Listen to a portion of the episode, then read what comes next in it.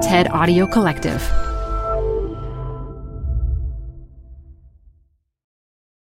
Apple Card is the perfect cash back rewards credit card. You can earn up to 3% daily cash on every purchase every day. That's 3% on your favorite products at Apple, 2% on all other Apple Card with Apple Pay purchases, and 1% on anything you buy with your titanium Apple Card or virtual card number. Visit apple.co slash card calculator to see how much you can earn. Apple Card issued by Goldman Sachs Bank USA, Salt Lake City branch, subject to credit approval. Terms apply. Hi, I'm Debbie Millman. Canva is great for designing visual content for work, no matter what industry or department you work in. Now, your next presentation with Canva Presentations. Start with a professionally designed template and use it as a springboard for your design. It's a serious time saver. Time to present but can't be there in person?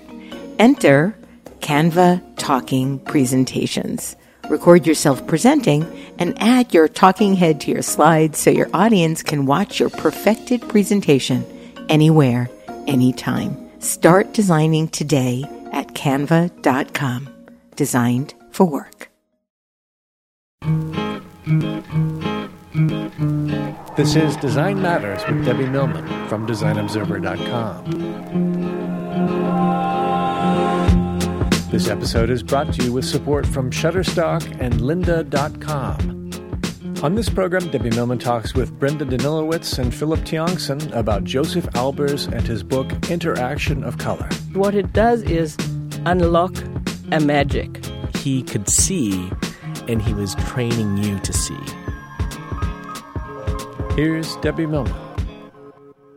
This year is the 50th anniversary of the groundbreaking book Interaction of Color. Interaction of Color reveals the concepts of color and color trickery in an entertaining and interactive way. It was written by the great artist and art educator Josef Albers and printed in 1963 in a limited silkscreen edition.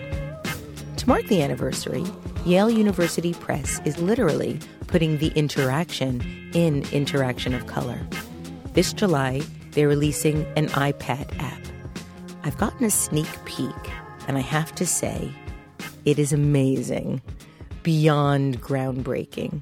And it's all thanks to Brenda Danilowitz and Philip Tiongson, who are here with me today. Brenda is the chief curator at the Josef and Anni Albers Foundation. Philip Tiongson is a principal at Potion, a design and technology firm specializing in interactive experiences.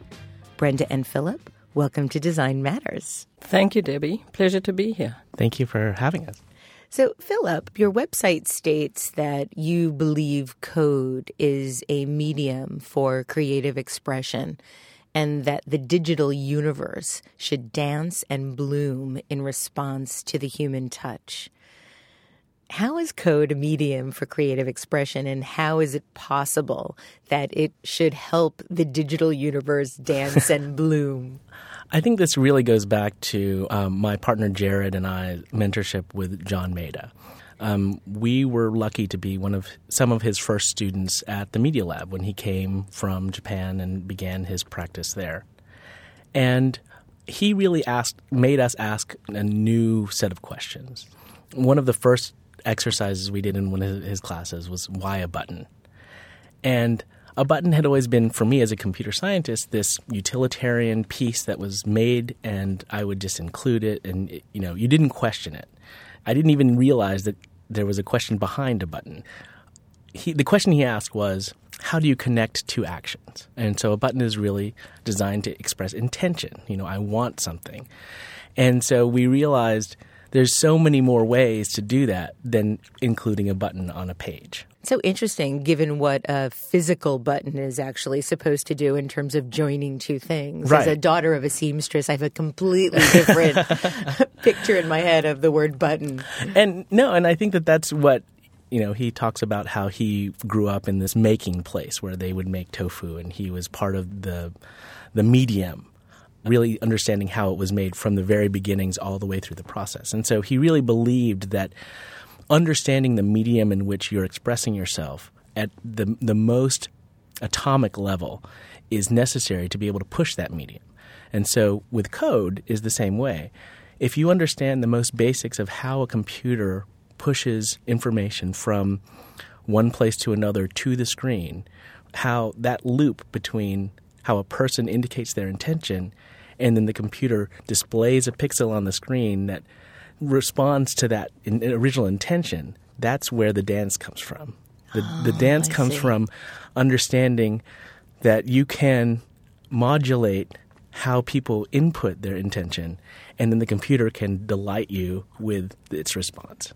What I find so interesting about the app that you created for the interaction of color is how much it transforms the experience of this book.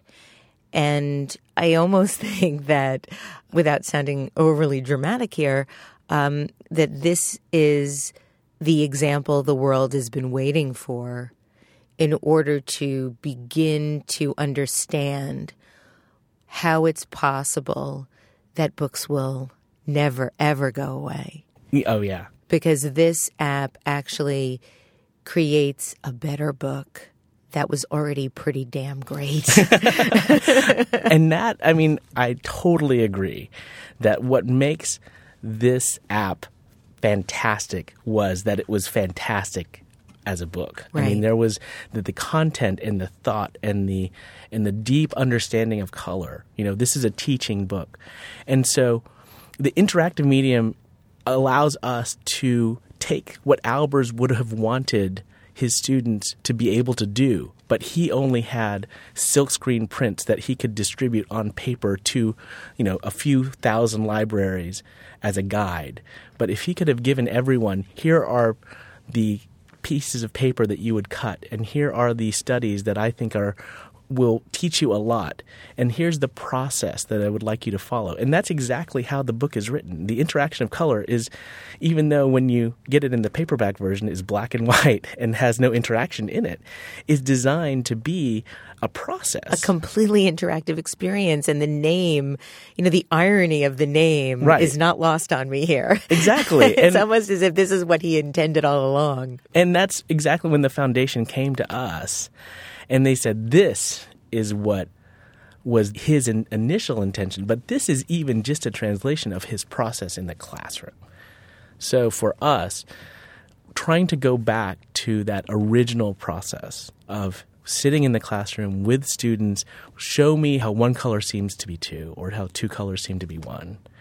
Show me. And Yes. so it was that sort of excitement and inspiration that drew us to try to bring some of those elements into the interaction of color, the app. So let's talk a little bit about Josef Albers. Joining me today with Philip is Brenda Danilowitz. She is the chief curator of the Albers Foundation and also co-author with Frederick Horowitz of Josef Albers to Open Eyes. This is a book that is an absolutely fascinating study of the revolutionary painter and it was the first book ever to focus on how the artist and educator influenced generations of artists, including Donald Judd, Robert Rauschenberg, and Robert Mangold. So, Brenda, Albers has long been admired for his progressive vision as an artist and a designer who blurred distinctions between fine art and applied art. What would you say was his biggest accomplishment? I think that what was unique about Josef Albers was that he not so much blurred those distinctions, but he recognized that in order to create art, which to him was a transcendent, transformative experience, you needed to have tools, you needed to have skills, you needed to know exactly what you were doing. And if you were not in control of your your materials, of your specific means of using those materials, then you would not be able to create what he considered to be fine art, as as you put it. It was a, in a way, a quite a simple idea, but in its playing art, of course, was very complex, like all good, simple things. The German born artist and educator was a remarkable classroom performer as well. and his colorful wit, his language, his dramatic flair held his students spellbound and turned his lessons into high adventure. How did he do that? I think it's something that he developed very consciously because he was a teacher very early on before he became an art teacher. Before he went to the Bauhaus, he taught young children in an elementary school, and his classes, he had to deal with children of all ages in one classroom. It was like a single classroom school. And he very quickly learned how to get cooperation in the classroom, how to get students' attention. And he seemed to put everything else aside when he walked into a classroom and became an absolute master at conducting this performance. Now, there were some students who hated it and Why? simply Why? walked out the first day because they didn't get it right away and they wanted to be sort of put in front of a piece of paper with a pencil and to create. The one sort of word that to Josef Albers was absolutely anathema was self expression. He said, There's no, you do not express yourself. You have to learn, you have to have these skills, and then you create something. And is that creation considered an expression, or is just the word expression a word that he found to be unacceptable? He found, I think it's a word he found to be unacceptable because it had all sorts of connotations of emotional outpourings and those sort of things, which was the kind of thing that he just abhorred. Philip is laughing. one of the things that when I've seen some of the videos that we've included in the app of him in the classroom is just the engagement that he has with his students. It's like magic. It's like he's a magician and revealing his secrets that, you know, he could see and he was training you to see. And I thought that was amazing. Well, from what I understand from my research, whether at the Bauhaus in pre war Germany, Black Mountain College in rural North Carolina during the 30s and 40s, or at Yale in the 50s, Albers, the teacher, was driven by one really, really important thing to him, which was the desire to open his students' eyes to a different way of perceiving art. And that ultimately would translate to a different way of perceiving life. What was his intention in doing that? Why did he want to do that?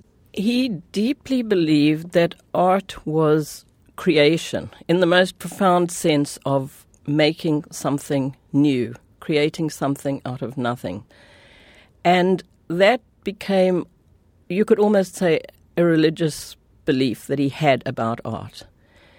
Now, he didn't prescribe what sort of artists his students might become. That was not his business. Well, and all of the students of his that did become well known had completely different styles. Well, exactly. And I mean, if you just look at, say, to take an example that's well known, Robert Rauschenberg, who rebelled against Albers, found him very difficult in the classroom because Rauschenberg was a sort of unruly personality who was a little wild and wanted to go his own way and didn't really want to be pinned down by the quite strict methods that Albers had in the classroom. But he subsequently said that he learned so much from Albers because fortunately he was one who stayed and didn't walk out.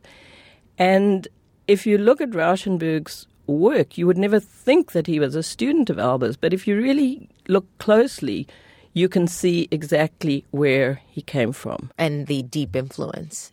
Exactly. Brenda, what was so unique about the way that Albers taught? Albers believed in experiential teaching, not in putting out a rule and having students learn how to execute that rule. He believed in discovery in the classroom. And that is why his classes were always new and different. There were students at Black Mountain College who would take the color course four times in four years if they were there, and each time they would get a new set of experiences and a new set of exercises. One of the lessons that he gave at Black Mountain in a very original way was what he called matière studies. And this had an almost surrealist or Dada aspect to it, which one does not normally associate with Albers. The idea behind it was very rigorous. It was to find a material and transform it in some way so that it took on the appearance of a different material. And the more original the students were, the more the results were a success. So he would have his students go out and simply find found objects, cigarette butts, leaves, bits of stick, things that had been discarded, and compose them into studies in such a way that they would fool the eye, that you would think that a cigarette butt was not a cigarette butt, but maybe the stalk of a plant or a mushroom or something like that. That's, I think, the clearest example I can give because these things are very visual. And I think that is the way that he encouraged creativity, discovery, working with diverse materials, but they didn't have to be precious materials or expensive materials, and putting together these disparate elements to create something which made a different kind of sense that in the works of, for example, Rauschenberg, you can see this idea of experiment, discovery, creative assemblage taking place. How lucky to have been one of his students. On page one of Interaction of Color, Albers states In visual perception, a thing is never seen as it really is. So, my question, Brenda, is then what is seen? Albers believed that in normal seeing, that we use our eyes so much because the world around us is really controlled through our vision. But we become so accustomed to it that we take things for granted. And when he talked about visual perception, he meant, again, something much more profound than just the way we look at the world. He would stop and look at the smallest object, the smallest event, and see through it in a deep kind of way there's an incident that Fred Horowitz, my co author, recounts, maybe not in the book, of a student encountering Albers outside on the sidewalk at Yale, and Albers had stopped and he was watching a squirrel.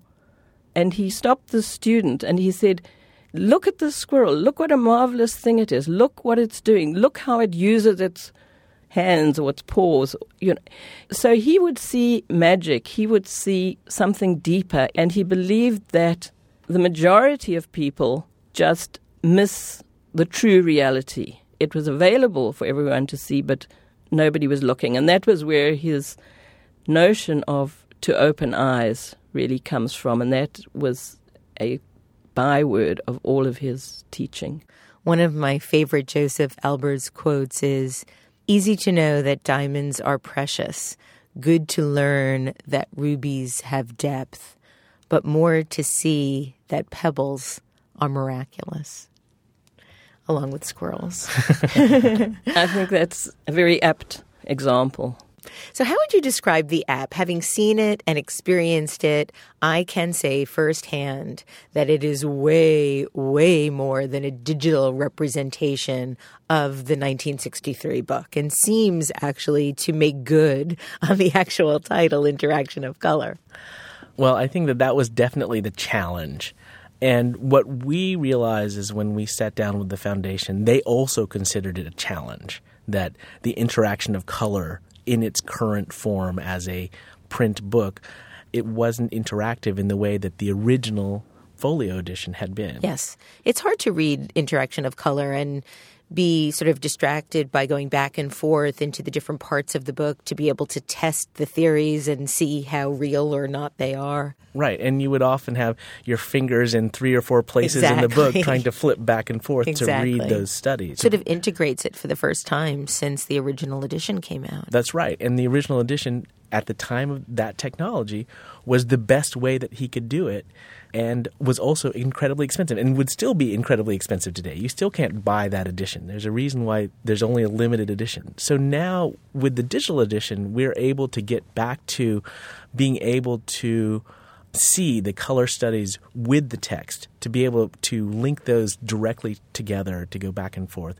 But not only the study itself, but then the the practice of the study. So with a swipe, you can see a version of the study that you can then begin to put your own quote cut pieces of paper in and begin to experiment with the, the principles yourself. Let's talk about the color accuracy. As a master of color, Albers was very specific about the way he used color all through interaction of color and all through his life and his work. How did you reflect that in an iPad app? So, in one way, the iPad is one of the better calibrated media for color representation. But every screen physically is different. Apple actually uses multiple manufacturers. So it's it's almost impossible for us to guarantee and any professional um, in in graphic design understands that you know the calibration of color is actually a very very difficult thing. And we brought that up with the foundation. And what the foundation surprisingly understood for us was that it was the relationship of colors to each other that was important in this book. That Josef would, well, hopefully with his blessing, would understand that, okay, we can't guarantee that this is the same orange from one iPad to another, but the way that those colors relate still illustrate the principles that he was describing. And that was the important part of putting this into a digital media. You have a new introduction to the book, which is outside of the book in the app. Um, so to speak. And I'm assuming this is because of all of the new content. That's right. When we were looking at, again, this digital edition, we wanted to think about, well, what can we add to this edition that wasn't in the print editions before? Obviously, one of the great things that the digital medium provides is uh, the ability to bring multiple kinds of media. So, video content, um, incredible video content. Aside from a lot of live, what what what is taped, obviously, uh, interviews with Albers. There's also incredible interviews with Peter Mendelsund, the great great book designer, Brice Marden, the artist. It's it's really quite extraordinary. You have a video included in the app with Albers talking about the after image effect um, that really blew my mind. And I'm wondering if you could play that for our listeners. Absolutely. So, so Brenda, our listeners um, are at a little bit of a disadvantage in that they can't see what they're going to be hearing. So I'm wondering if you can set the stage for this video that we're about to play. Sure. So. Albers, one of the color effects that Albers wanted to point out was the way that if you look at a color for a long time and then look at a blank white wall, you tend to see the complementary of that color as an after image. And he demonstrated this in a very simple way. On a black background, he created a red circle, bright red circle, with a little black dot in the middle. And he then proceeds to instruct his viewers on how to understand this concept of the after image by actually experiencing it. And it's universal. This happens to anybody that's looking at a red circle. So let's play the video and have our listeners hear Albers describe the after image. Stare at that dot within the red circle. Uh, in order to make you understand why a color uh, is uh, fooling us. And please continue this for a while, though we will first feel it's very uncomfortable, almost impossible to hold our eyes still. Still more, please. Still longer. Stare at that dot within this red circle. Now you see already there is something playing around that circle, like moons there at the center of the red. Now it's a nerve and jump quickly to the center in the white. Green does not exist.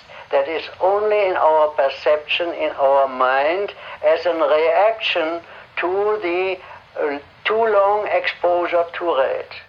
Amazing. And the application is filled with these types of lessons and videos. It's just an extraordinary piece of education and inspiration. The interaction of color is such a testimony to Albers' teaching in the sense that it's been available in print for 50 years. As we know, we're celebrating the 50th anniversary. It was mostly, apart from the original 2,000 copies, limited edition copies, which by and large now are sequestered in libraries and only available for special examination with white gloves, so no longer serving the purpose really for which they were intended, most people, most readers, got their experience from a paperback book which until fairly recently had a very limited number of color studies. In spite of that, it has been translated into 12 languages. It has sold, consistently sold, tens of thousands of copies and continues to sell worldwide for 50 years. So I think that gives us an idea that the, this book is really contributing something. And it's sold to people who, by and large, don't put it on their shelves and forget about it, as is the case with many books, but actually read it and take in its lessons. Now, there are many books on color. We all know that. The shelves of libraries and bookstores are filled with all sorts of books on color. Where interaction of color differs from all of these is that Albers was not interested in creating a treatise on color. He was not giving you rules about color. He was giving you tools to unlock what he considered the magic of color. And it's very interesting that he gave a lot of lectures around the time of the release of the book. He went, traveled around the country. He was invited to speak on the book, which he loved to do. And the sort of core lecture that he gave, the core talk, was called The Magic and Logic of Color. Now, if you think about that, that really tells you everything. This is a logical process, it advances in steps, but what it does is unlock a magic. So it's not the only book on color. It's not the only thing that artists or designers or architects are going to read on color, but it's the only book that will give you the tools to really understand how color behaves and the wide range of that color behavior. And I think to go back to a question that you posed right at the outset, that really was Albers's intention. My last question, Brenda. What do you think that Josef Albers would think of the app? I think he would love it. He would be delighted. He was very interested in new technologies, he was very interested in new materials, and he was not a backward looking person. He embraced a lot of new ideas. He was not rigid, as some people think he was. And I think he would absolutely see this as a wonderful new way and an amazingly creative way because Potion have done such a fantastic job in translating this into a new medium. I think he would be thrilled. I think that this app not only can inspire and educate a whole new generation, it can also reinvigorate anyone that has spent their life thinking, studying color in an entirely new, magical way. You can find out more about interaction of color at yalepress.yale.edu, and you will soon be able to find the app at the iTunes Store. Thank you, Brenda and Philip. I'd like to thank you all for listening. And remember, we can talk about making a difference, we can make a difference, or we can do both. I'm Debbie Millman, and I look forward to talking with you again soon. This episode is supported in part by lynda.com, an online learning company with more than 77,000 video tutorials. With lynda.com, you can learn software, creative, and business skills to achieve your personal and professional goals. Try it free for seven days by visiting lynda.com slash design observer.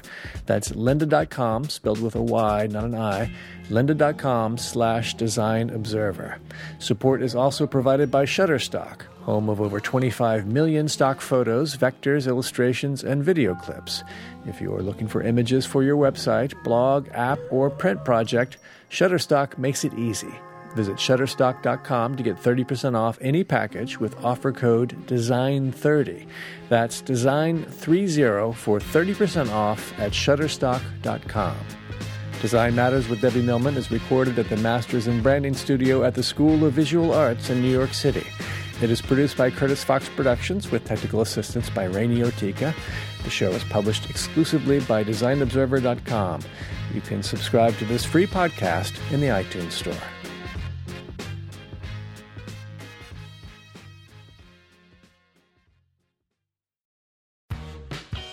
You're growing a business and you can't afford to slow down. If anything, you could probably use a few more hours in the day. That's why the most successful growing businesses are working together in Slack. Slack is where work happens, with all your people, data, and information in one AI powered place. Start a call instantly in huddles and ditch cumbersome calendar invites. Or build an automation with Workflow Builder to take routine tasks off your plate, no coding required. Grow your business in Slack. Visit slack.com to get started.